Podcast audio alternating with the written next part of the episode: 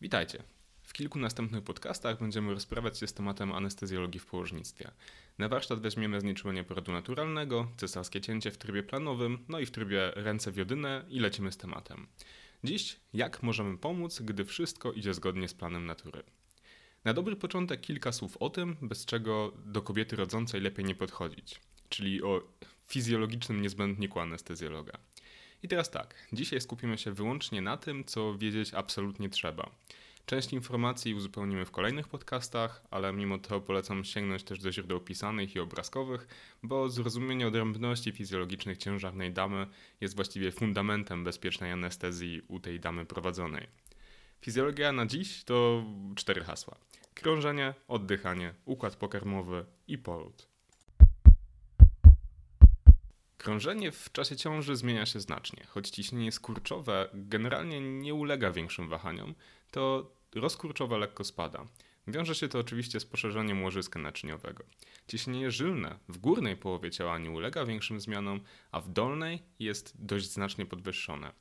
Serce bije szybciej, o dziesięć do dwunastu razy na minutę i wyrzuca więcej krwi, nawet o pięćdziesiąt procent. Samej krwi krąży więcej, o około trzydzieści pięć procent, choć ta zmiana dotyczy bardziej osocza niż erytrocytów. Krzywa dysocjacji hemoglobiny ciężarnej jest przesunięta w prawo, zwiąże się to z, z występowaniem alkalozy oddechowej i w związku z tym zwiększoną produkcją dwa trzy D P G. Mówiąc o krążeniu, nie możemy zapominać o ucisku wywieranym przez ciężarną macicę na żyłę główną dolną i ewentualnie aortę. Temat ten dotyczy kobiet od około dwudziestego tygodnia ciąży. Ucisk powoduje zmniejszony powrót krwi do prawego serca, nagły spadek rzutu serca i pojawienie się wykładników wstrząsu hipowolemicznego. Wyraźne objawy tego ostatniego są relatywnie rzadkie, występują głównie u dziesięciu procent kobiet w zaawansowanej ciąży. U większości ucisk jest kompensowany przez krążenia boczne. Dodatkowe uciśnięcie aorty powoduje natomiast obniżenie krążenia krwi przez macicę.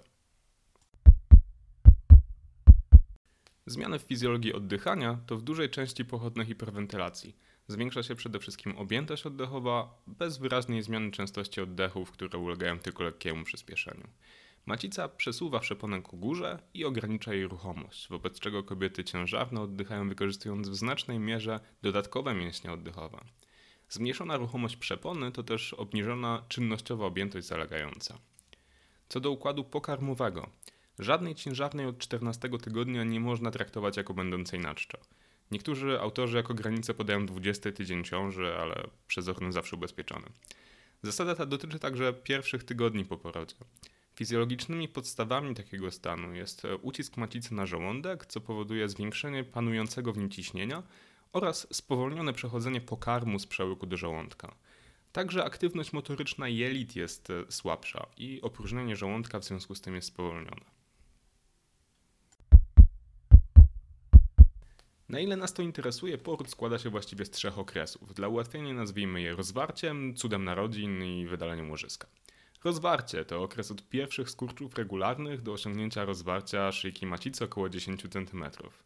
Ból w tym okresie zależny jest przede wszystkim od rozciągania szyjki macicy przez napierającą główkę niecierpliwego potomka I N S P. Szyjka macicy unerwiona jest czuciowo przez korzenie nerwowe T H dziesięć do L jeden. Cud narodzin trwa do momentu odcięcia pępowiny. W tym okresie ciężarna czuje poza bólem skurczowym także przymus aktywnego parcia.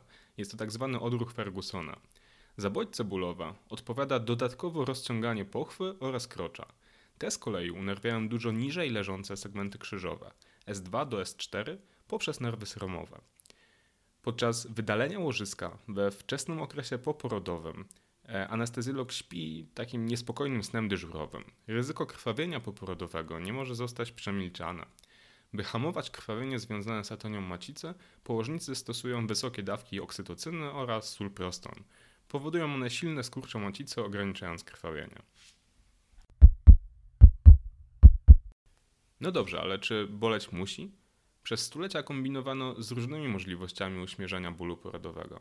W obecnych czasach złotym standardem wydaje się być możliwość stosowania znieczulenia zewnątrzoponowego.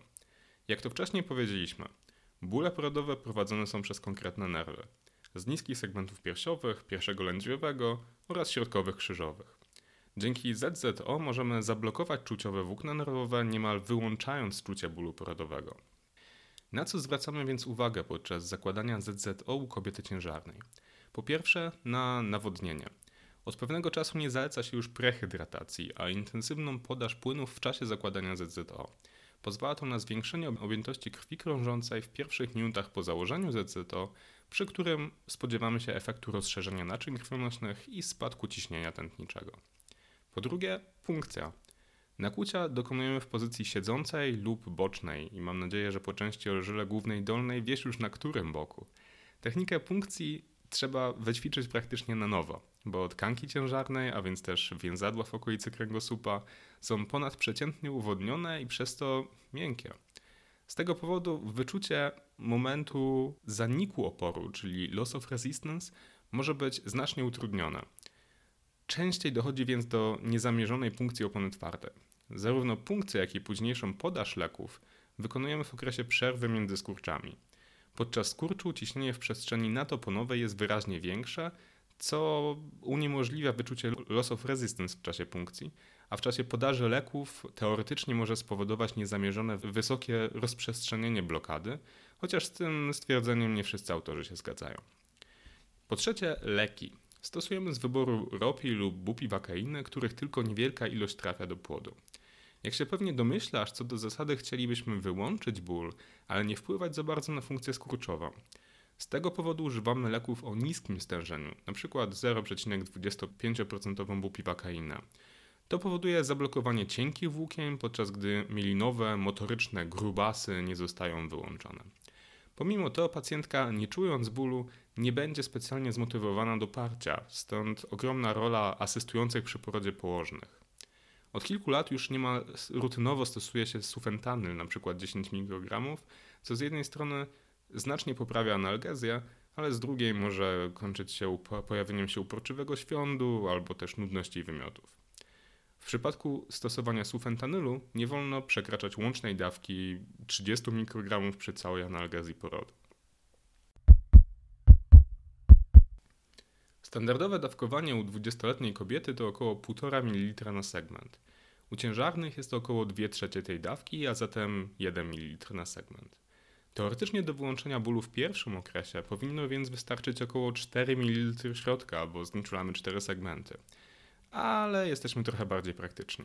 Przewidujemy już wtedy, że niebawem znieczulić trzeba będzie nawet segmenty krzyżowe, więc zakładanie cewnika na wysokości T jedenaście czy T dwanaście nie musi być specjalnie dobrym pomysłem. Zakładamy go niżej. Standardowo końcówka cewnika będzie leżeć na wysokości L dwa, L trzy. Do wyłączenia bólu w pierwszym okresie porodu normalnie potrzebne będzie więc sześć do ośmiu, a może nawet do dziesięć mililitrów środka. Drugi okres porodu to dwanaście segmentów do znieczulenia, przy czym tutaj mamy już tę zaletę, że cewnik leży z grubsza po środku tych segmentów. dwanaście mililitrów środka to standardowa dawka, która utrzyma analgezję na około dwie godziny. Po tym czasie można podać ponownie dawkę o tej samej objętości. By poprawić osiągnięcie segmentów krzyżowych, po podaniu leków można poprosić pacjentkę o pozostanie pięć do dziesięciu minut w pozycji siedzącej. Po tym czasie dzięki niskim stężeniom leków pacjentka nie będzie czuła bólu, ale będzie mogła normalnie chodzić. Jest to tak zwane walking epidural. Jakie są więc wskazania do zastosowania Z Z O u kobiety ciężarnej? Ważnym jest na pewno odpowiednio wyrażone życzenie, ale do silnych medycznych wskazań zaleca się stany, w których silne bóle albo silna czynność skurczowa mogą doprowadzić do dekompensacji stanu pacjentki.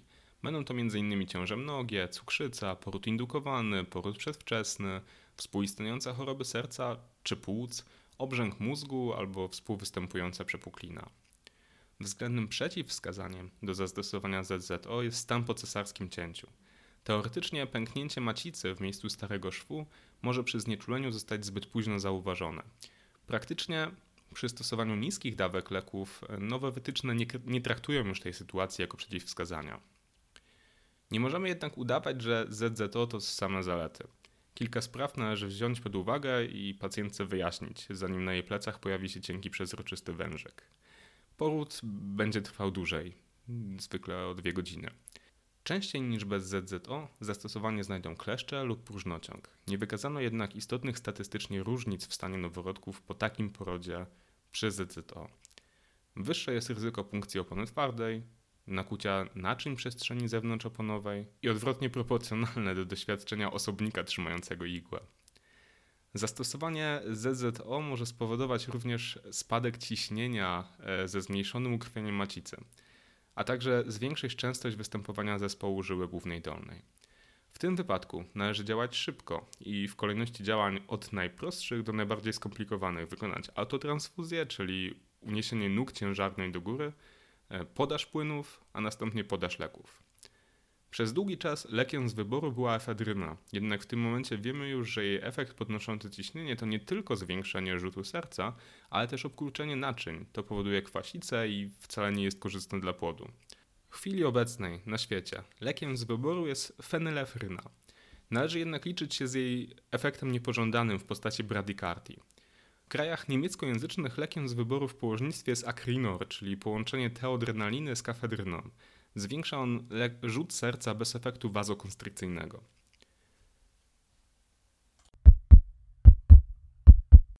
W Wielkiej Brytanii czy w Niemczech około dwadzieścia pięć procent wszystkich porodów przebiega w znieczuleniu przewodowym. W U S A dwa razy więcej, a w Polsce pięć razy mniej. Cały czas nawet w większych szpitalach niektóre kobiety nie mają dostępu do tego świadczenia. Efektem tego jest to, że łatwiej bezbolesny poród operacyjny, bo do tego anestezjolog zawsze się znajdzie, niż o znieczulenie naturalnego.